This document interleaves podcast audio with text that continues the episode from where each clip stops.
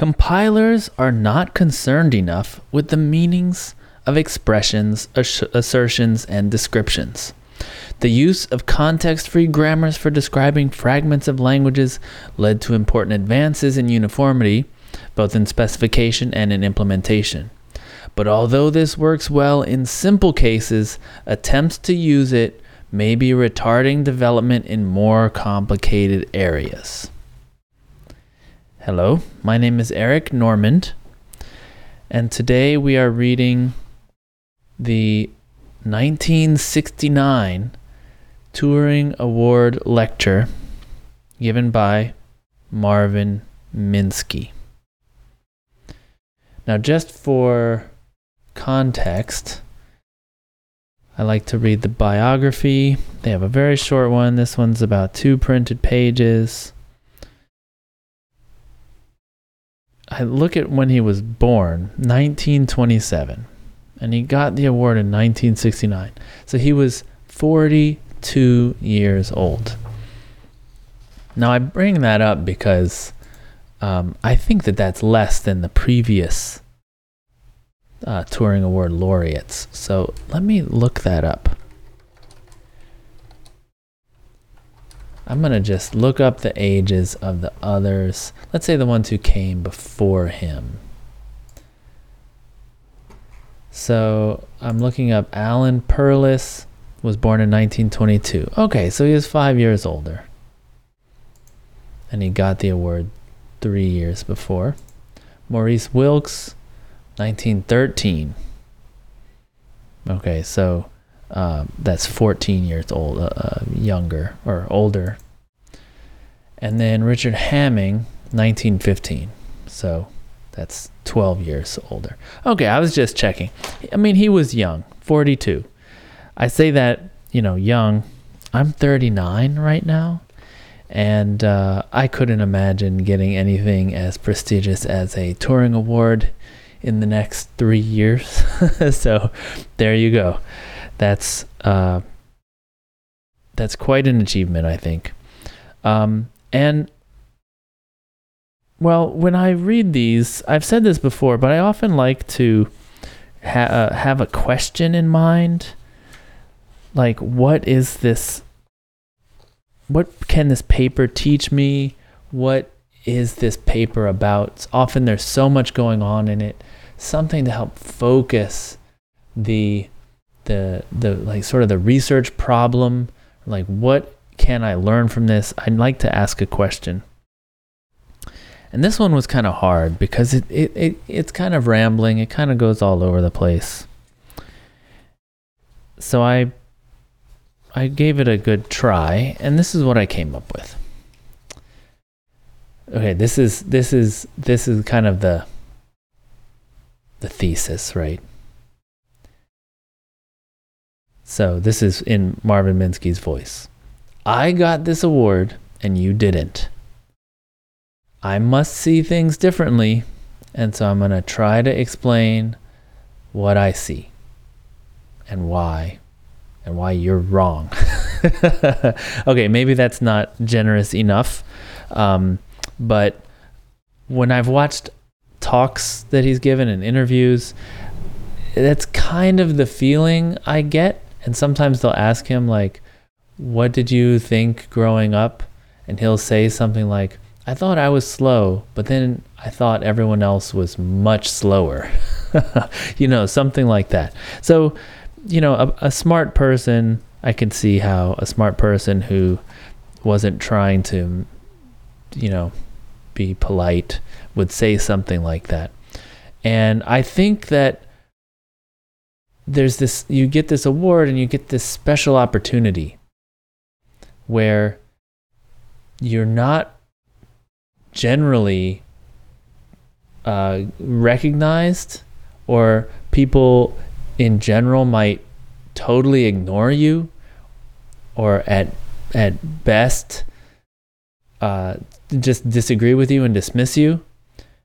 And now you get this opportunity where you've been recognized and you have an audience. And so there's, you can say, look, I've done something important and let me tell you about it. Normally, you're not listening to me, but I, I if you're going to give me the platform, this is what I'm going to tell you. Okay. In my mind, Marvin Minsky is the kind of like legendary person that everyone sort of looks up to and has this respect for, but then they don't follow in his footsteps, let's say. I'll put it that way. And so, uh, before I get into the paper with that kind of focus on it, like what can we learn about how he sees the world differently that allowed him to get the award at 42?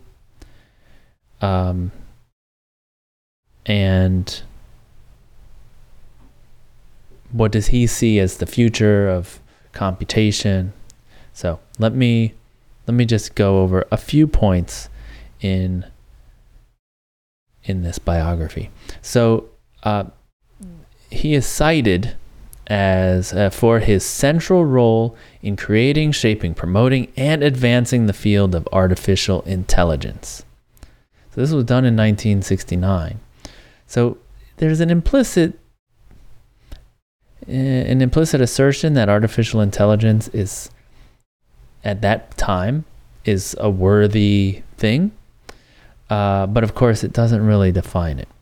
Um, so, in the in the text, talks about his research includes important contributions to cognitive psychology, neural networks, automata theory, symbolic mathematics, and especially artificial intelligence, including work on learning, knowledge representation, common sense reasoning, computer vision, and robot manipulation. He also made important contributions to graphics and microscope technology. Okay, definitely like brilliant mind here. Um, just the, the, the far reaches of uh, of his interests and, and the stuff that he was able to do. Um, definitely was one of the founders of the artificial intelligence movement.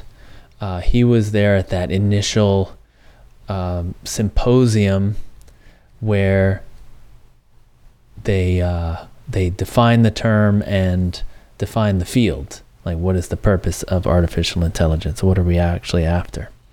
Um, also, he talks about not in this, but in in other interviews and stuff. He talks about how lucky he was to uh, have like great teachers and be living at a time when you know you'd visit a university and you'd get to meet Einstein and Feynman and uh, you know all these like Claude Shannon, you know all these people that are now legendary. Um, as a student, he was he was soaking all of that in, which I'm jealous of. Like I just have to say, I I, I envy that. I I never had that. Okay.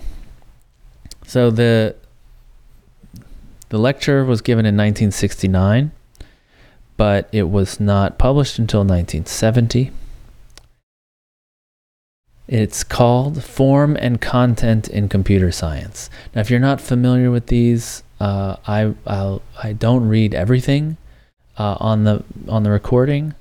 I just excerpt it, the stuff that I want to highlight, and so there's a lot of editorial. I'm leaving a ton of stuff out.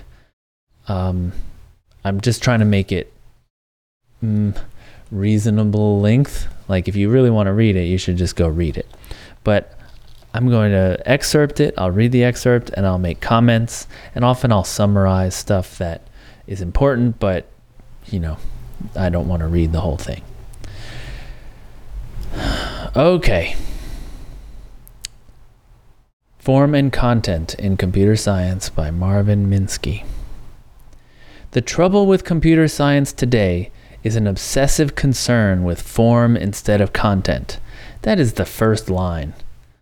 Uh, and then he acknowledges that that's that's too strong, too strong a way to begin. Um, and also, I puzzled over this.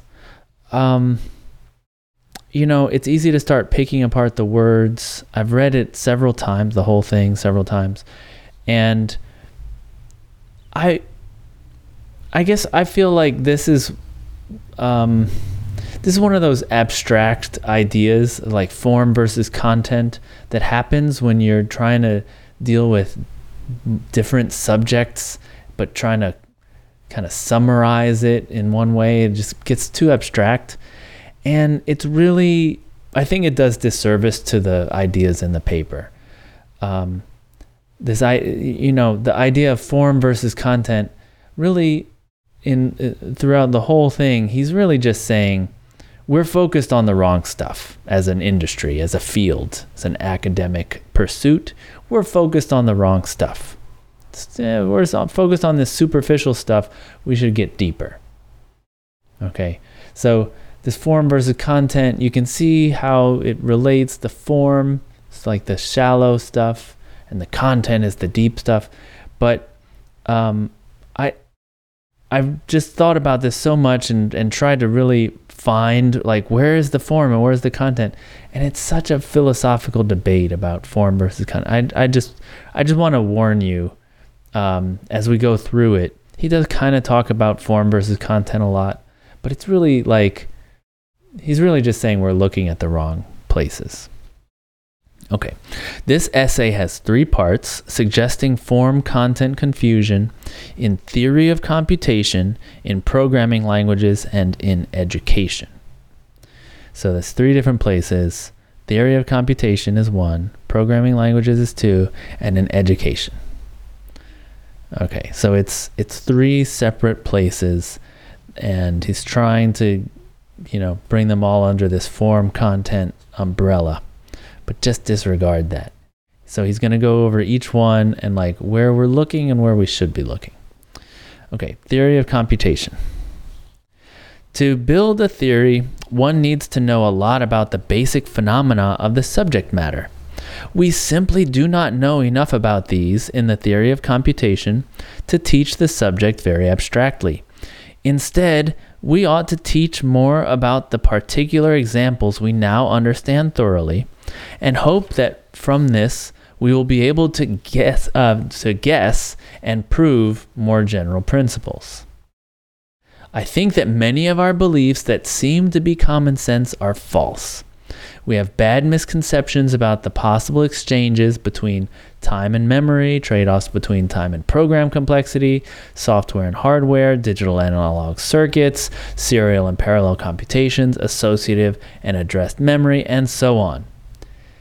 Okay, so this is there's a lot to unpack here, but uh, he's basically saying we don't have any good theories in computation, theory of computation we don't have what you would find in physics with uh, different kinds of conservation laws. Well, let me read. It is instructive con- to consider the analogy with physics, in which one can organize much of the basic knowledge as a collection of rather compact conservation laws. Okay, he gives some examples. Conservation of energy, uh, there's the quantum theory is like a trade-off between the certainties of position and momentum between time and energy. There is nothing extraordinary about this any equation with reasonably smooth solutions can be regarded as defining some kind of trade-off among its variable quantities. Okay so he's saying like um, it's it's simply just points that we understand physics well enough that we can just draw these curves out and talk about you know well if you go up the curve you're going to go down in this quantity and up in this quantity but then if you go down you're going to go down in this and up in that and we can't do that in computation there are many ways to formulate things and it is risky to become too attached to one particular form or law and come to believe that it is the real basic principle. Okay, it's just a warning.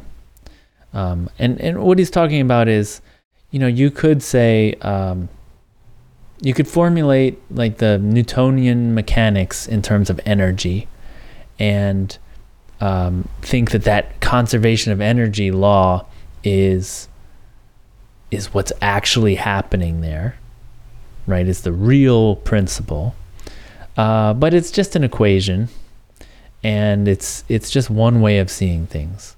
You know, you could also look at um, momentum and position, for instance. Okay.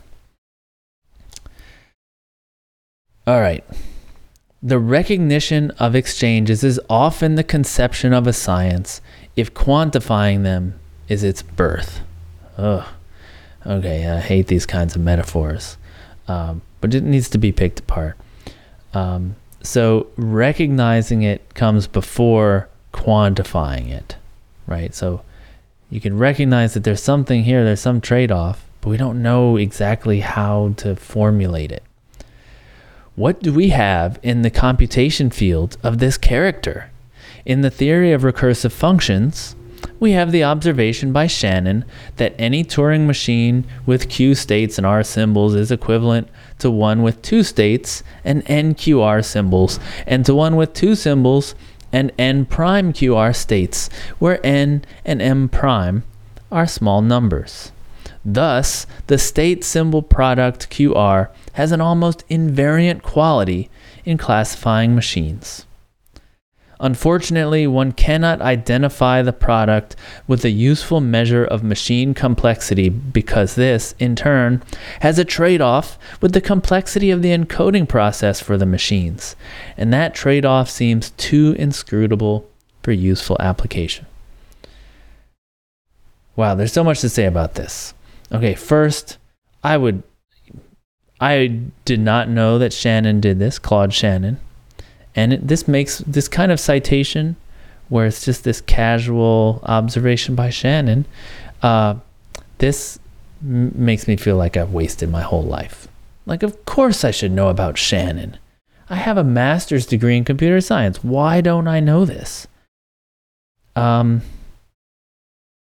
but we just we just don't learn enough history in school, and we can't rely on. Uh, on our schooling to provide all the education we need. I mean, that's basically what I take from it.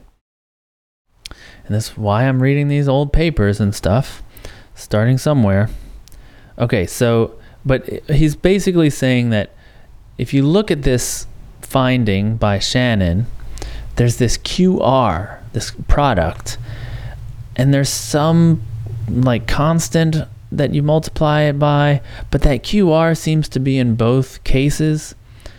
But how do you, you know, how do you uh, reconcile this into a, a law? And it seems like we can't really do it because encoding the the the this uh, Turing machine is actually also a hard, intractable problem, and so maybe we shouldn't. Maybe there's nothing there. Okay, but I do like to bring these up. I considered skipping this section. I do like to bring these up because it really shows the kind of thinking that he's trying to get us to do. Um, you know, if the question is like, what is, how is he different? And what does he see? Uh, you know, this is the kind of thing that you have to look at he's actually trying to find something fundamental that we can start talking about. Let us consider a more elementary, but still puzzling trade off that between addition and multiplication. How many multiplications does it take to evaluate the 3 by 3 determinant? If we write out the expansion as six triple products, we need 12 multiplications. If we collect factors using the distributive law, this reduces to 9. What is the minimum number? And how does one prove it? In this and in the n by n case. The important point is not that we need the answer. It is that we do not know how to tell or prove that proposed answers are correct. One of our prime research goals should be to develop methods to prove that particular procedures are computationally minimal in various senses.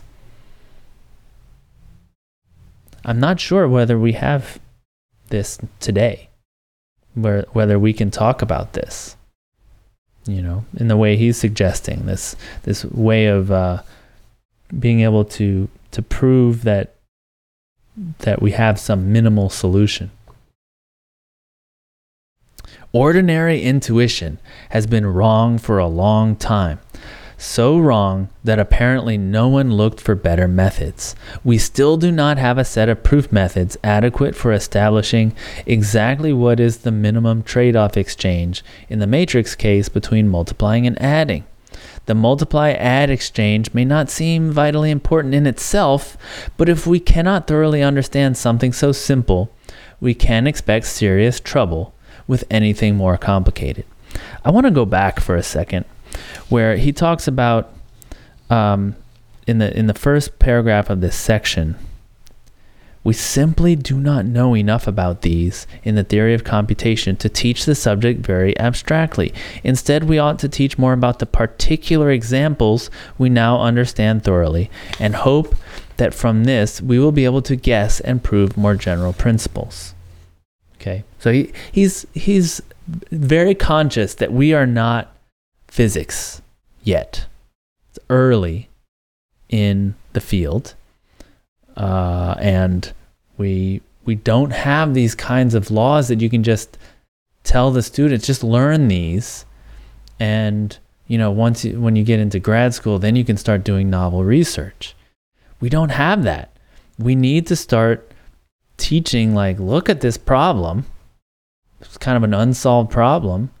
If you if you have this you know you have to do some matrix uh, determinants right uh, how do you know how many multiplications you need?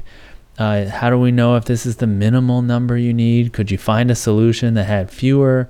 Or, you know, is there a trade off between additions and multiplications? What's going on? We don't know. We don't know. We have no language for talking about this.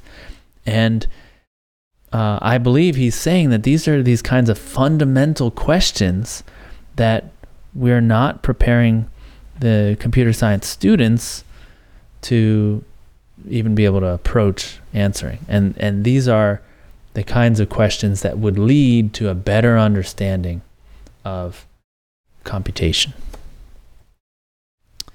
Consider another trade-off, that between memory size and computation time. In our book, Papert and I have posed a simple question. This is uh, Seymour Papert that he worked with. Given an arbitrary collection of n bit words, how many references to memory are required to tell which of those words are nearest in number of bits that agree to an arbitrary given word? Okay, so you got a bunch of bits, or sorry, a bunch of bit sequences, n bit words, so bytes or what have you, and you're given a new one, right? A random one which is the closest of all the ones in that collection to the one you have? Like how many bit flips do you have to do to get it? That's the distance. So which one is closest? Okay, simple problem. Very simple problem. It's like one of these kind of thought experiment problems where uh, you construct this arbitrary problem that's contains exactly, you know, it's it's exactly hard enough uh, that it gives you some interesting properties, right? It's very abstract. There's nothing, you know, particularly useful about this encoding of the problem. How must the, how must the memory size grow to achieve a given reduction in the number of memory references? Okay, so you're going to write a procedure for finding this, you know, closest match and so the question is, how do you grow the memory? Okay, so he's going to talk about the extremes. If memory is large enough, only one reference is required, for we can use the question itself as address and store the answer in the register so addressed. Okay, you can just solve the problem for every single possible uh, input every single possible given byte string and or bit string and then just lay it out. Use that bit string as the address. So the answer at address 0110, you just put the answer there. Okay. And then you just look it up, right? That's true. So you're trading, you know, upfront time and space for instant, uh, instant uh, answering.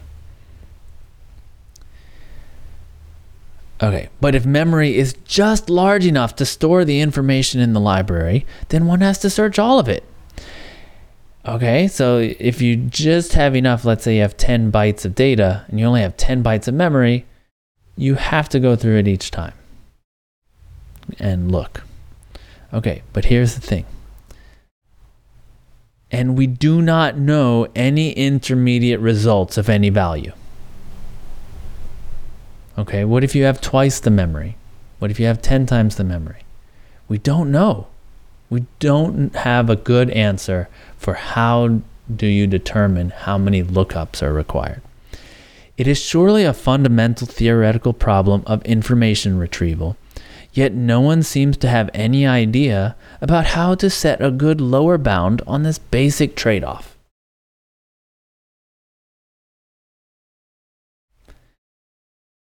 And so we, we can't set the lower bound, but what it what we what we know that we can do it. We can get we can do it. We can solve this problem. Right? As programmers, we can be clever and we can figure out a reasonable algorithm that uses a reasonable amount of space and time to figure this out. Right? It's not the worst case and it's not the best case, but we can figure it out. So there must be something we're doing, but we have we don't have the language to talk about it. There is in today's computer science curricula very little attention to what is known about such questions. Almost all their time is devoted to formal classifications of syntactic language types, defeatist unsolvability theories, folklore, about systems programming, and generally trivial fragments of optimization of logic design. Most courses treat the results of work and art. oh, okay. So he's just, he's basically saying the curricula are not addressing the important questions. They're focused on all these trivial things. And they need to be dealing with the meat like, this is important stuff.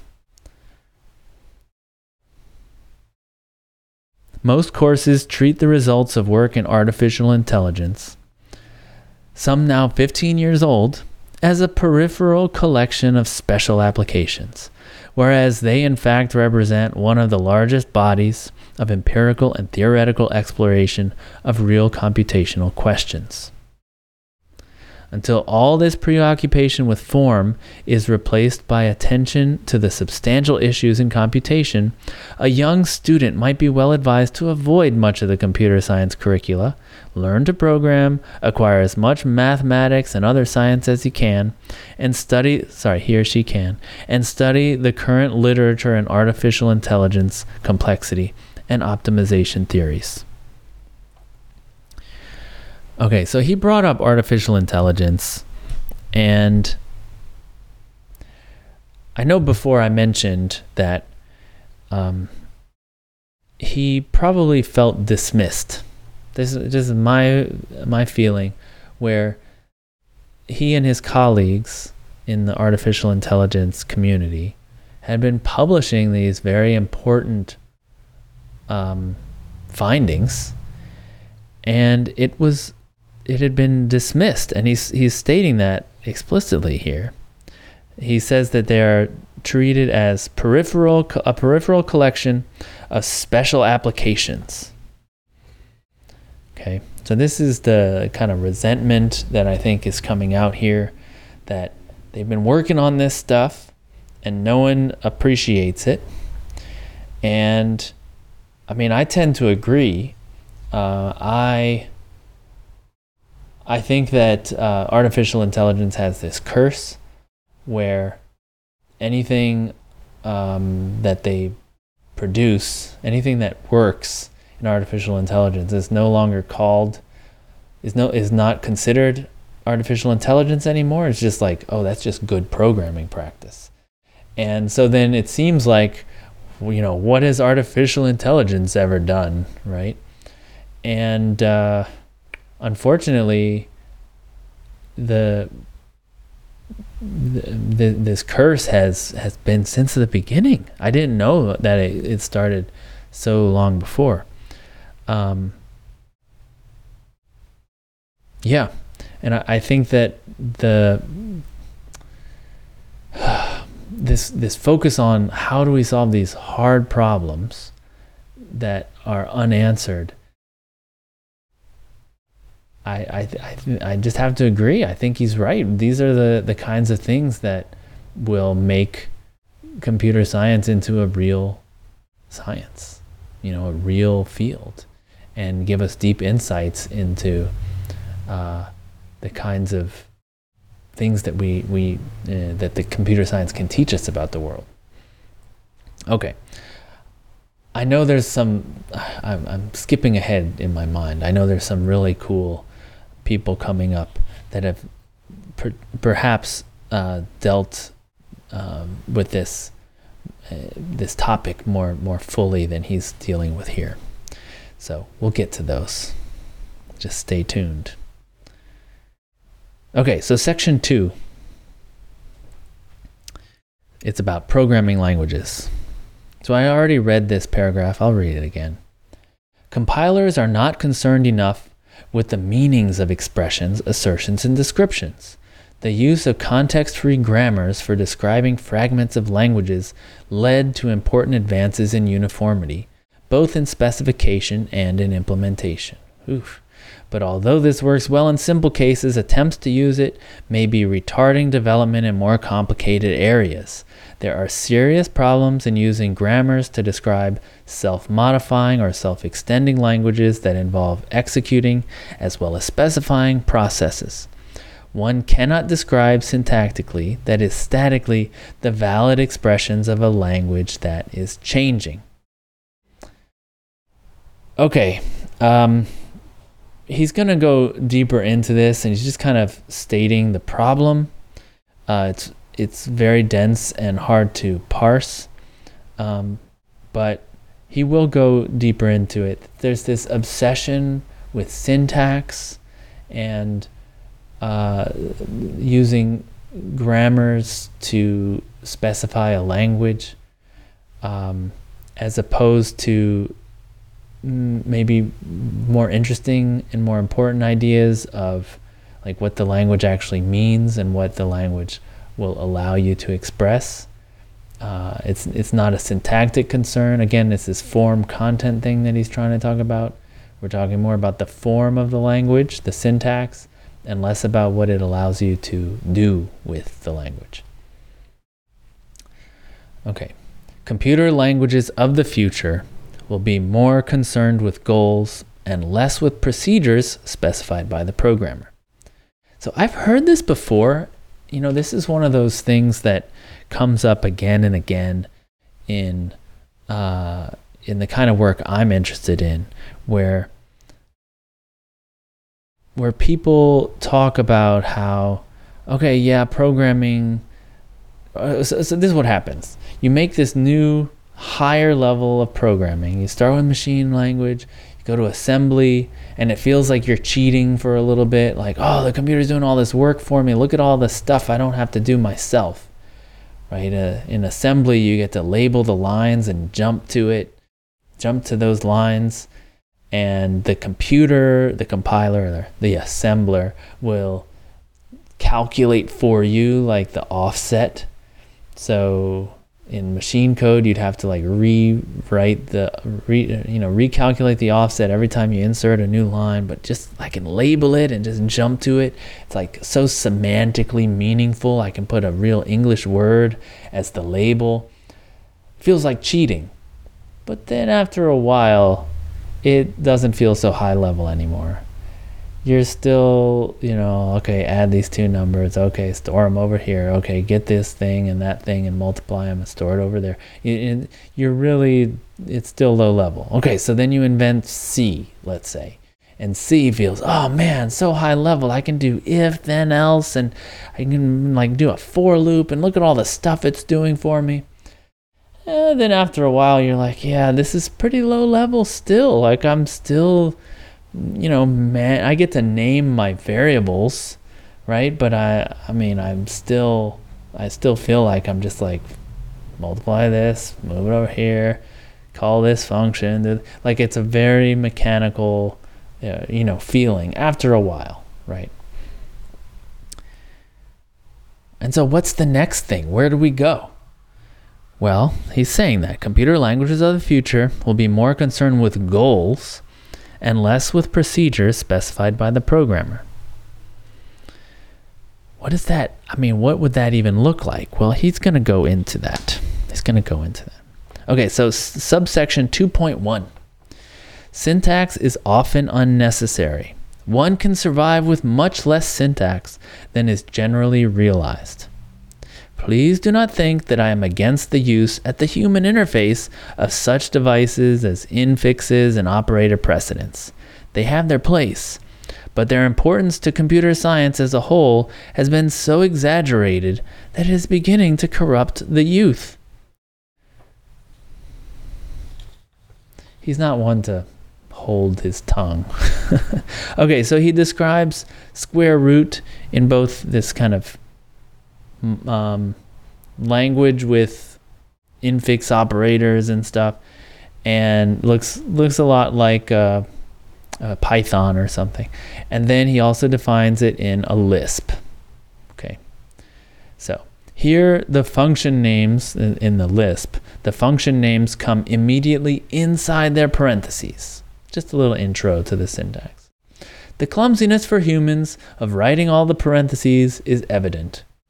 The advantages of not having to learn all the conventions of operator precedence, etc., is often overlooked. Okay, uh, this is a common argument about Lisp. You know, yes, it, we know it's not that convenient to have to write the parentheses around plus every time because we have these operator precedence rules. But the fact that you don't have to learn the operator precedence rules is an advantage. Okay, it remains to be seen whether a syntax with explicit delimiters is reactionary or whether it is the wave of the future. It has important advantages for editing, interpreting, and for creation of programs by other programs, right? So this is something I've talked about uh, elsewhere where you you often want two levels of design, right? You want to design a system for other computers to use, so a programmatic API, and you also want to provide a convenience layer for humans. And these often get uh, conflated, or you know, people choose, you know, prefer one or the uh, over the other and forget that both are important. The common example that, you know, always pops into my mind is SQL, the language, SQL. It's decent. It's designed for humans to write. It's decent for like going into a prompt, typing to uh, a SQL command to the database and getting the answer, right? What it's not so great at is from a programmatic standpoint, you often have to like concatenate strings and do all sorts of weird gymnastics to build the SQL that you want programmatically. You know, if you want to do a join, the join syntax is way different from the like just give me one table's data syntax. And so it just doesn't compose well. And so the mistake isn't we don't we shouldn't use SQL. The mistake is that SQL should have been built on top of a programmatic design. Okay.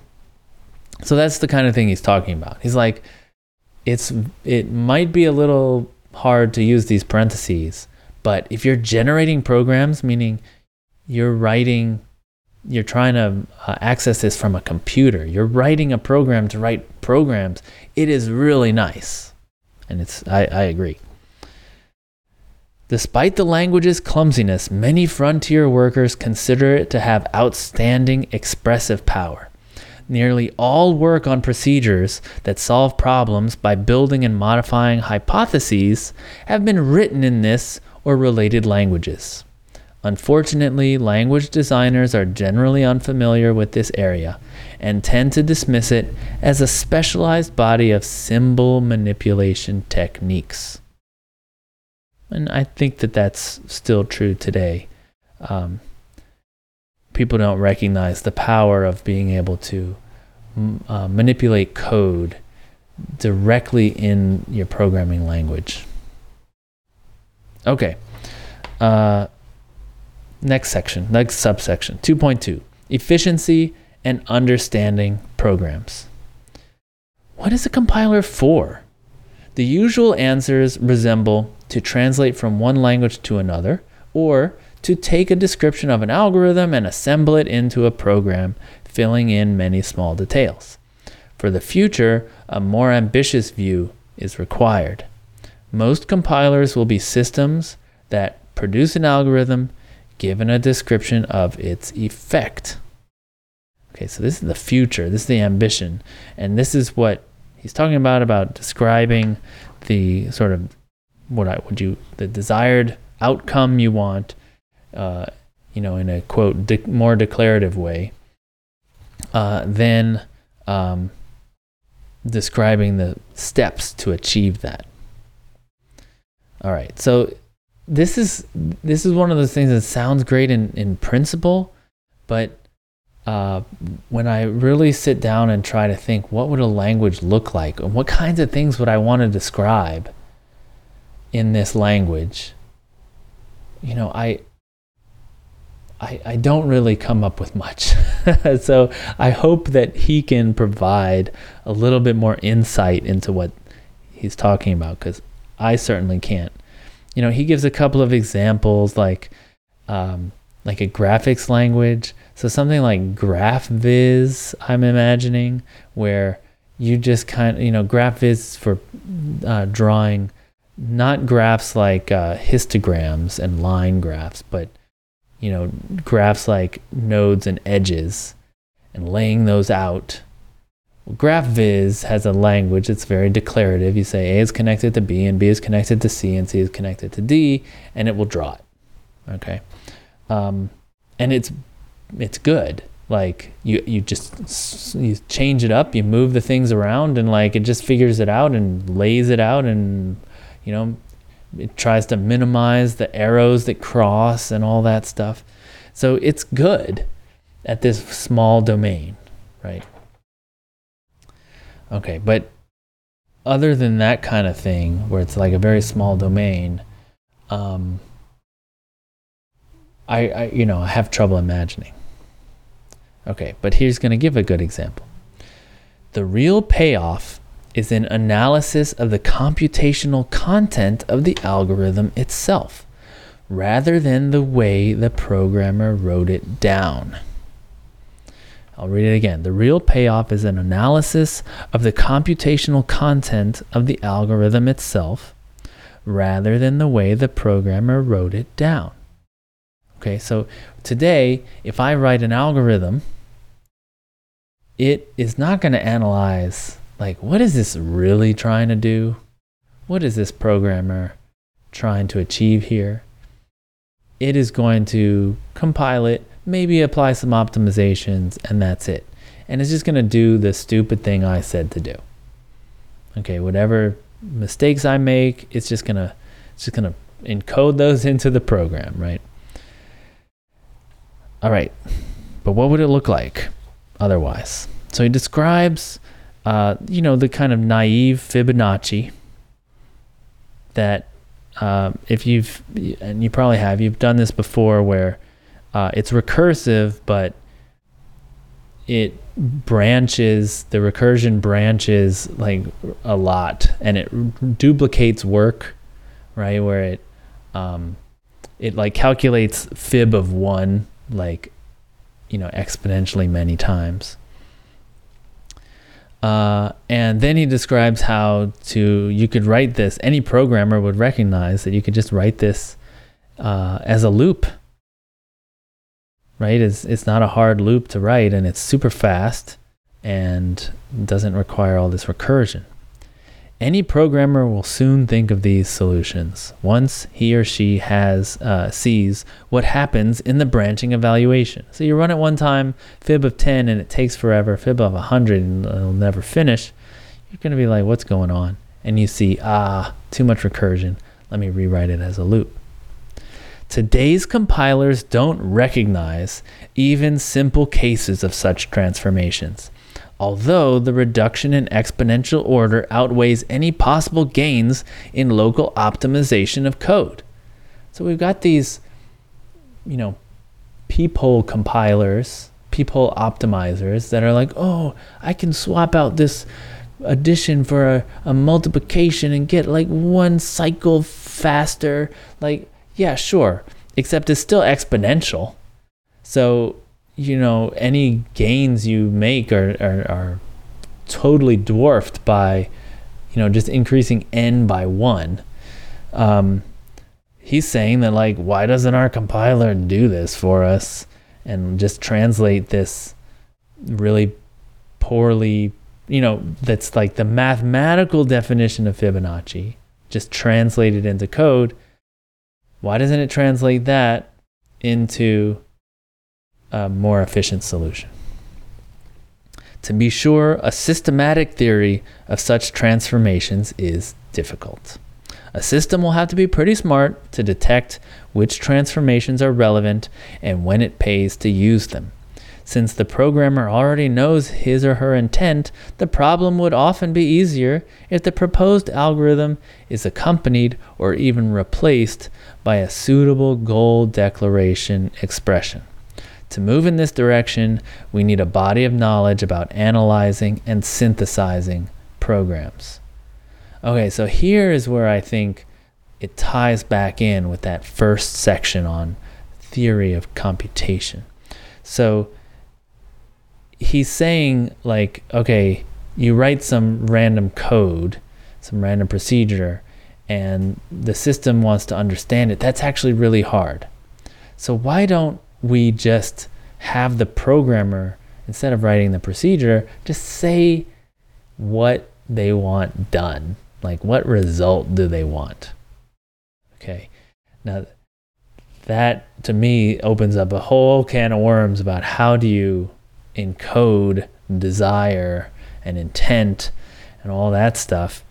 But he thinks that that's actually easier than uh, getting a program to understand what you want.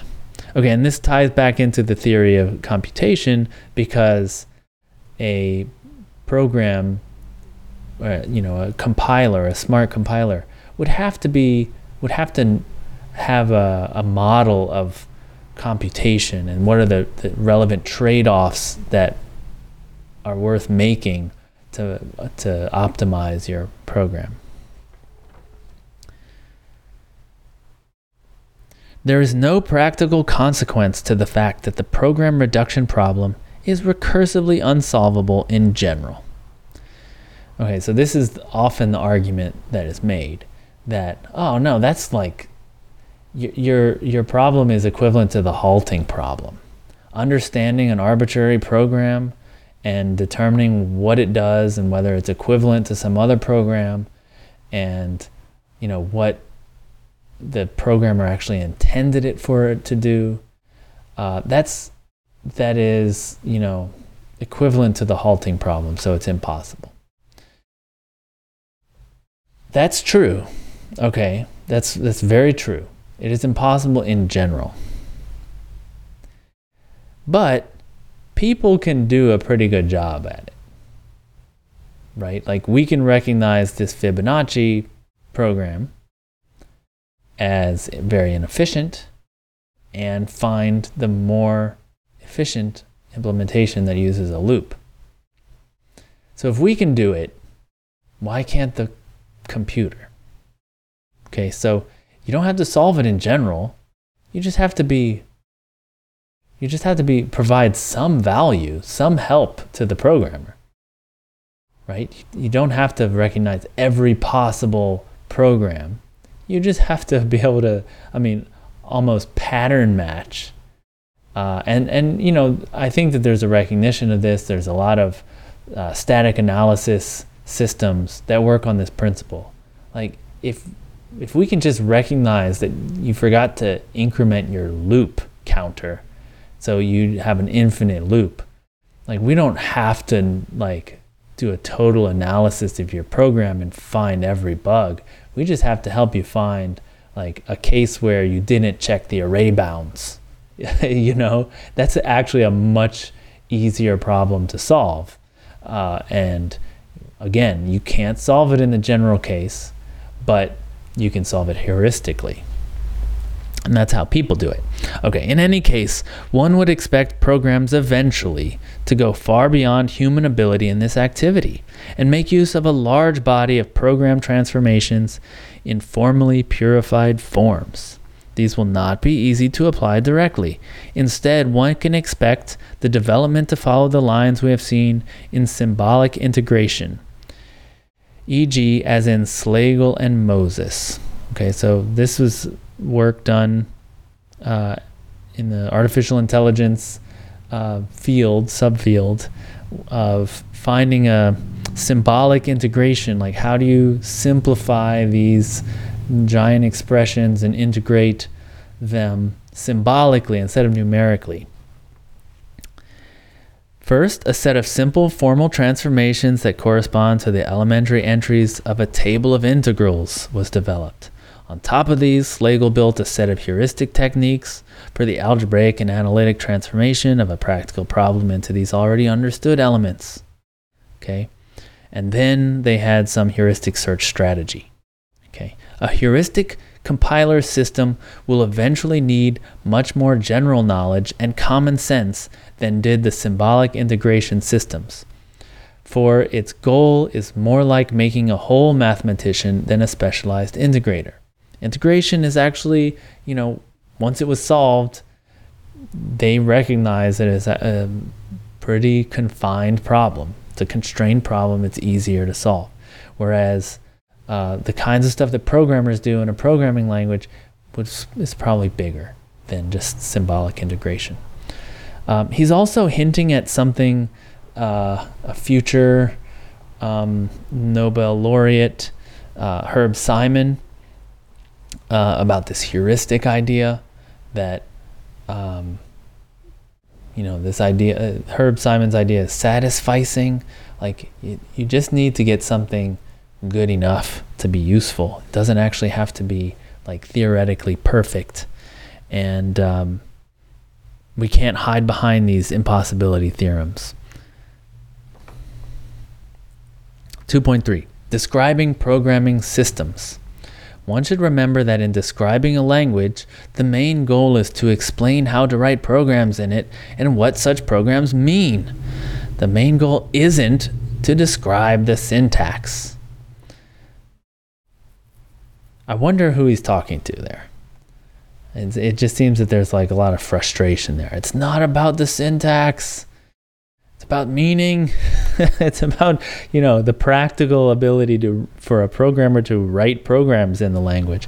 It's not to have this nice description of the syntax. To describe an unambiguous syntax corresponds to designing a mathematical system in which each theorem has exactly one proof. Okay. For many purposes, ambiguity is a pseudo problem, not a real problem. If we view a program as a process, we can remember that our most powerful process describing tools are programs themselves, and they are inherently unambiguous. So I'm I'm I don't know if I follow. I don't know why this is important. I don't know why why a program written in an ambiguous language is inherently unambiguous. So I, I don't really know what he's getting at here. Um, but I, I, I think that he's just trying to take the focus off of the syntax uh, and this formal uh, field of sort of language classification and stuff uh, when we could just write a program that that uh, is is an interpreter for the language we want and does it need to be like perfectly um, uh, unambiguous and you know all these other theoretical things theoretical properties of it, it probably not right? It just needs to work that's what i see he's saying and uh, sure those are interesting but like maybe we're focusing too much on that instead of on getting the computation right the meaning right there is no paradox in defining a programming language by a program. The procedural definition must be understood, of course. One can achieve this understanding by definitions written in another language, one that may be different, more familiar, or simpler than the one being defined. But it is often practical, convenient, and proper to use the same language. For to understand the definition, one needs to know only the working of that particular program and not all implications of all possible applications of the language. It is this particularization that makes bootstrapping possible, a point that often puzzles beginners as well as apparent authorities. Okay, so he's he's bringing up this idea of of uh, bootstrapping. Um, you know, he's he's worried that people are really focused on grammar and and BNF definitions and how to parse and stuff. And uh, you know, this is his the same idea, this form versus content. The idea of like a program that whose whose meaning is interpreted by another program uh, is lost.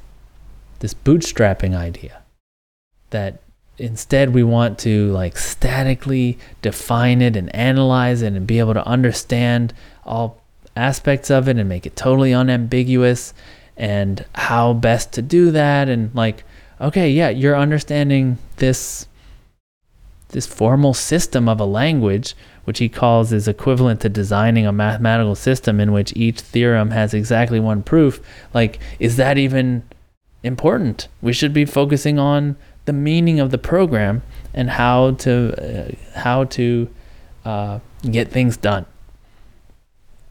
Okay. Uh, all right. So the last section is called learning, teaching, and the new mathematics. Totally, totally like whew, jumping to a new sec- section here, uh, because it's not about learning and teaching in the the academic field of computer science, right? It's not computer science education. It's education in general. So kids basically. Education is another area in which the computer scientist has confused form and content, but this time the confusion concerns his or her professional role. He or she perceives his or her principal function to provide machines no, sorry, to provide programs and machines for use in educational schemes. Well and good, but I believe he or she has a more complex responsibility to work out and communicate models of the process of education itself. Okay. Just like before, he's he's got a very strong opening paragraph that needs a lot of unpacking. So uh, a lot of people talk about computer science in education, and even these days, they're like, "Oh, you got to learn to code. Coding is the future." Um, you know, there's a lot of jobs in coding, and everyone's going to need to learn to code. Let's learn to program. Um, also, oh, c- computers need to be part of education because people need to learn how to use computers and use the interface, and kids learn these these complicated devices really easily, uh, especially you know the younger they are. And so let's teach them how to type and copy and paste and all, all this stuff.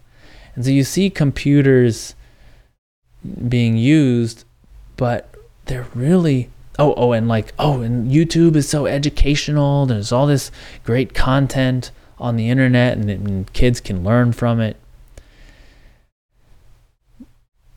but all of this is kind of missing the the deeper point about computers in education and i myself so i didn't have uh, a computer in school. We had a computer class where we learned, you know, how to type and stuff. I'm, I'm too old for that. But I saw my cousins who, you know, had laptops in grade school and they had to do their homework on their computers and, you know, I, I saw that like this is not what computers are useful for. I could see that. Um, and so um, he thinks that computer science has a lot to teach us about process itself, the process of uh, about procedures, right? So I'm I'm kind of jumping the gun a little bit, but when you when you count or when you do you know, let's say an, an arithmetic problem, there's a procedure you're following. You add these two two digits and you get a a sum and a and a carry and then you go to the next column and you sum and carry and sum and carry and sum and carry. And like, so there's a procedure to it. Sometimes you get it right and sometimes you get it wrong. You mess up in the procedure. Right? And and it's it's this procedure that he's talking about uh, computer science has something to talk about. Okay. All right, so he's also talking about this is a lot of work with Seymour Papert. There's like a cool legend about them meeting in this building where it's like this discarded building at MIT. Uh, some old like um, they worked on radar there, and then after the war, no one was using the building, but it was like, and no one cared, like if they tacked stuff on the wall and painted and tore down walls and stuff like that. No one cared.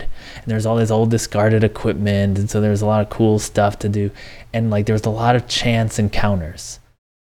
Um, and so a lot of misfits were in this building and they had cool, cool collaborations. And this, this is one of them. Okay, so this is Seymour Papert and uh, Marvin Minsky's work. And of course, Seymour Papert uh, was um, a protege of Piaget, or a student of Piaget. And Piaget was uh, a huge uh, name in, in education, right? In, in uh, development, the mental development, psychological development. So, so Papert comes.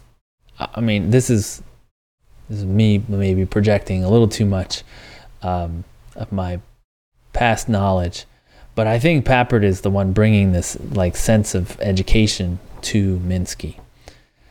Okay, so the following statements are typical of our view. So that's Papert and Minsky's view. To help people learn is to help them build, in their heads, various kinds of computational models. The student, when debugging his or her own models and procedures, should have a model of what he or she is doing and must know good debugging techniques, such as how to formulate simple but critical test cases. It will help the student to know something about computational models and programming. The idea of debugging itself is a very po- uh, powerful concept. These have the sound of common sense. So that was a partial list of this list of principles that they have. These have the pr- sound of common sense, yet they are not among the basic principles of any of the popular educational schemes. This is not because educators have ignored the possibility of mental models, but because they simply had no effective way before the beginning of work on simulation of thought processes to describe, construct, and test such ideas. Okay, um, wow, there's a lot to say here, and I and I I think I'm gonna get into some of it a little bit more later, but notice this isn't about how do we write a program that can teach a kid right? This is not and this isn't how do we teach programming either. It is the computer scientist has basically uh, has access to this new field that we only now have been able to develop an understanding in, which is this it's not math, but it's some theoretical framework about procedures. And that gives us an incredible language and set of techniques that could help education. Okay, so uh, put another way, the advantage of learning to code is not because you can get a job as a JavaScript programmer. It is not uh, because you can understand the computer better. It's because you will understand procedure and be able to apply. And so, for instance, debugging and how to approach these problems and be able to uh, apply it to your own mental processes. Okay, you, you get a sense of algorithm and and this idea of multiple algorithms can compute the same answer. So let me try a different algorithm. Oh, there's a different approach to procedure. What if I break it in in half and have this easier sub procedure to write. So, you know, there's the computer science can teach us more about ourselves that we didn't know was possible. Uh, there's a story of Minsky. Um, he actually came up with a man. I'm gonna get the, the numbers wrong, but he came up with a way of encoding a Turing machine that had two registers. Okay, maybe it was three, but it's a very low number, and it was like the lowest number found, right? And he said that he uh, he actually he can't prove it, but he thinks that that might be the only possible way to encode a Turing machine with two registers. Three is easier. A lot of people found different ways of encoding the three register Turing machine. But the two one is like, no, that might be the only one. Okay. What does that tell us about ourselves? About how we think, about what makes us different from a dog. Dog is very intelligent. A dog can, you know, learn you know, a handful of words and can operate very well in a, in the environment can collaborate with other dogs to get stuff done can solve some very simple problems right? Um, but there's something different about that dog from us. Okay so what what can this teach us that maybe we have a couple more registers right? Like maybe the dog has two registers. And so just you know by chance that doesn't get because there's very there's only one way to make a a two register Turing machine. The dog cannot achieve Turing completeness because it only has two registers whereas we have three. And now it's much more likely for evolution to find one of the many ways of encoding a three register machine.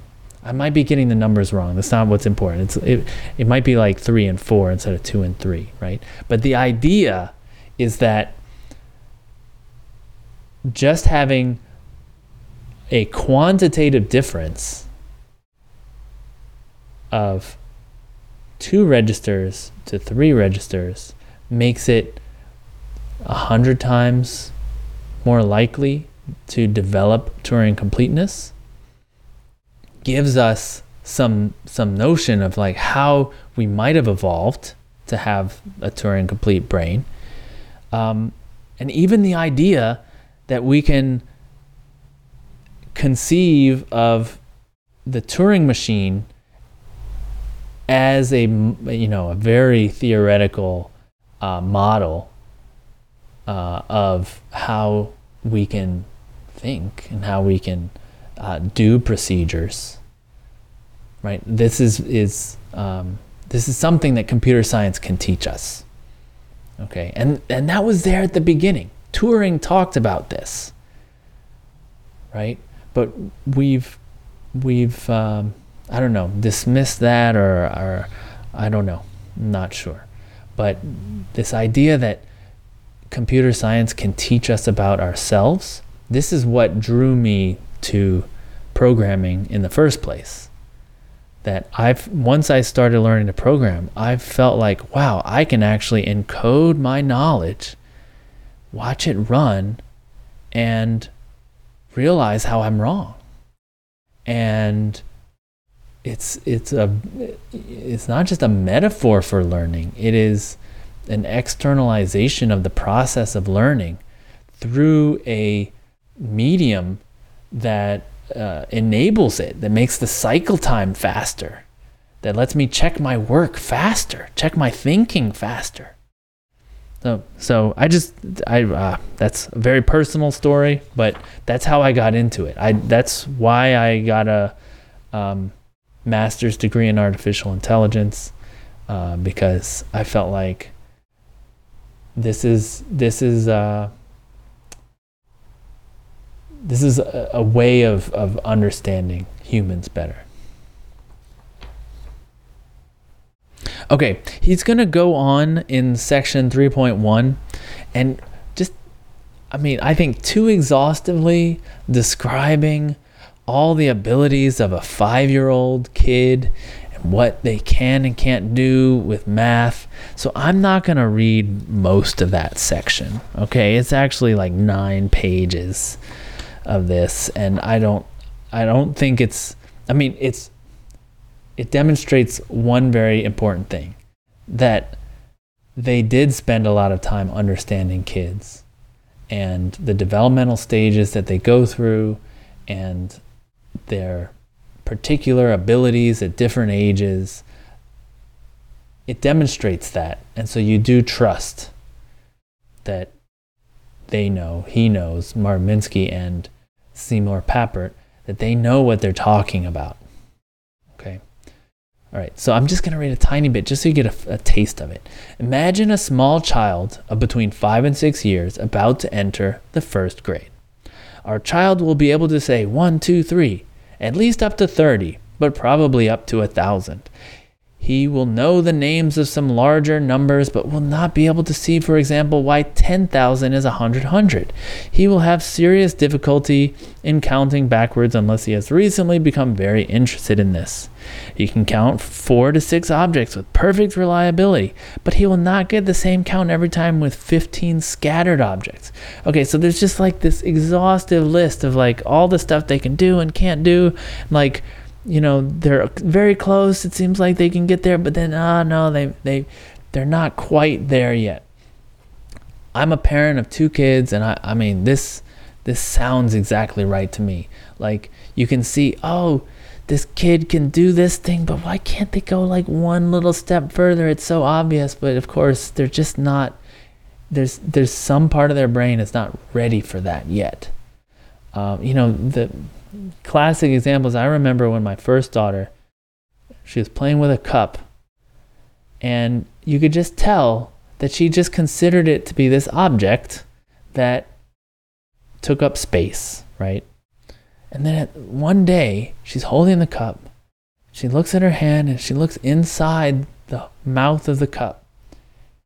And she puts her hand in, takes it out puts her hand. So she's like making this discovery that like, oh, there's an inside and an outside. It's not just a volume. Like there's there the the development proceeds very discreetly. It's not a smooth thing. There's often these leaps that happen. All right. So there's this very accurate model of development. I think it talks a little bit too much about it, uh, like unnecessarily detailed. All right, but then here's the point. Before computation, the community of ideas about the nature of thought was too feeble to support an effective theory of learning and development. It needs a substrate of already debugged theories and solutions of related but simpler problems. Now we have a flood of such ideas, well defined and implemented, for thinking about thinking. Only a fraction are represented in traditional psychology. All right, so then there's this big list. I'll read a few. A symbol table, pure procedure, time sharing, calling sequence, functional argument, memory protection, dispatch table, error message, function call trace, breakpoint, languages, compiler, indirect address, macro, garbage collection, list structure, block structure, look ahead. So there's, I, mean, I, I read less than half of them. And um, notice they're programming concepts. And he's saying that these apply to the way we think, or at least by analogy, they could. There might be some relationship between these things and how we think. And an educator who knew these things might be able to say, ah, wouldn't it be nice if we had a symbol table or, you know, we did some kind of, uh, I don't know, but I'm just trying to find one real quick. What if you had a decision tree? Right? So that could help you think through this problem. You know, solve this problem that you couldn't solve before. Okay, I'm going to skip some more. I'm going to skip some more. Okay.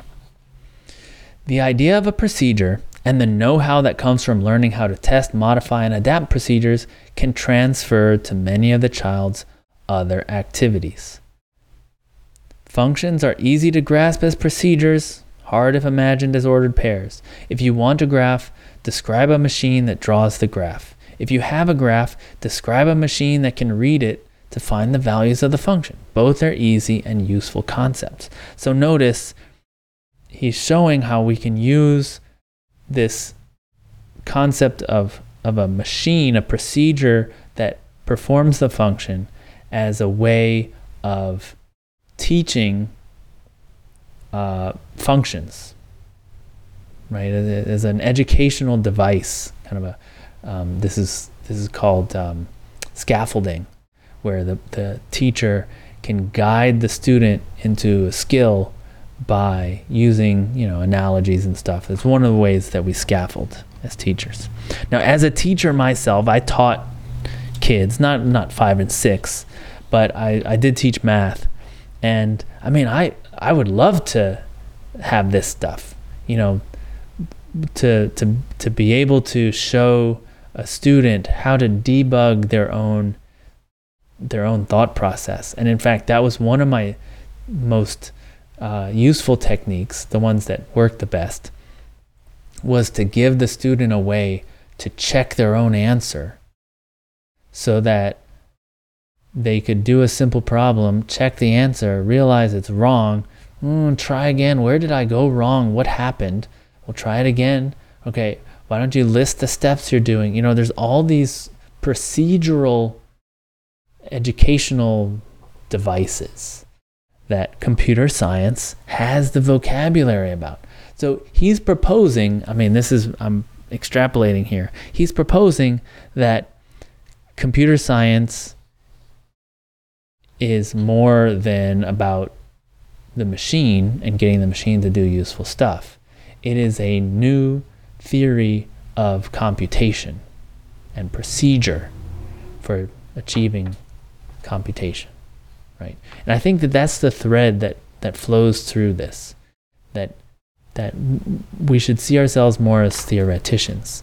Now this I, this this stuff like really excites me you know, Herb Simon, who we will see soon, um, his idea was that computer science is actually an empirical field, a new empirical method for understanding the world. So there's this really cool stuff that's going on, and the, people get Nobel, not, well, he got a Nobel Prize, but people get these Turing Awards for it. And then what happens? What happens? why why don't we have more exploration of this stuff um, acknowledged by you know more work in this theoretical cool area. Um, i don't know. I don't know.